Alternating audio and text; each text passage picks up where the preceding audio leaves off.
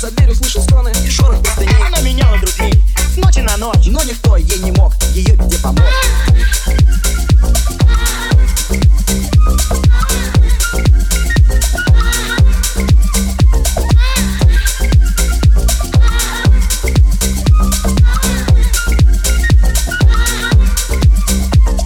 В один чудесный вечер я ложился спать Но вдруг совсем сестры и тихонько скрипнула кровать Она была не одна, Это точно я знал ну, ну, вот так вот, называется поспал А из комнаты сестры доносилась Еще И опять скрип и стоны, черт знает что На голову наушник Я не могу больше слушать весь этот бред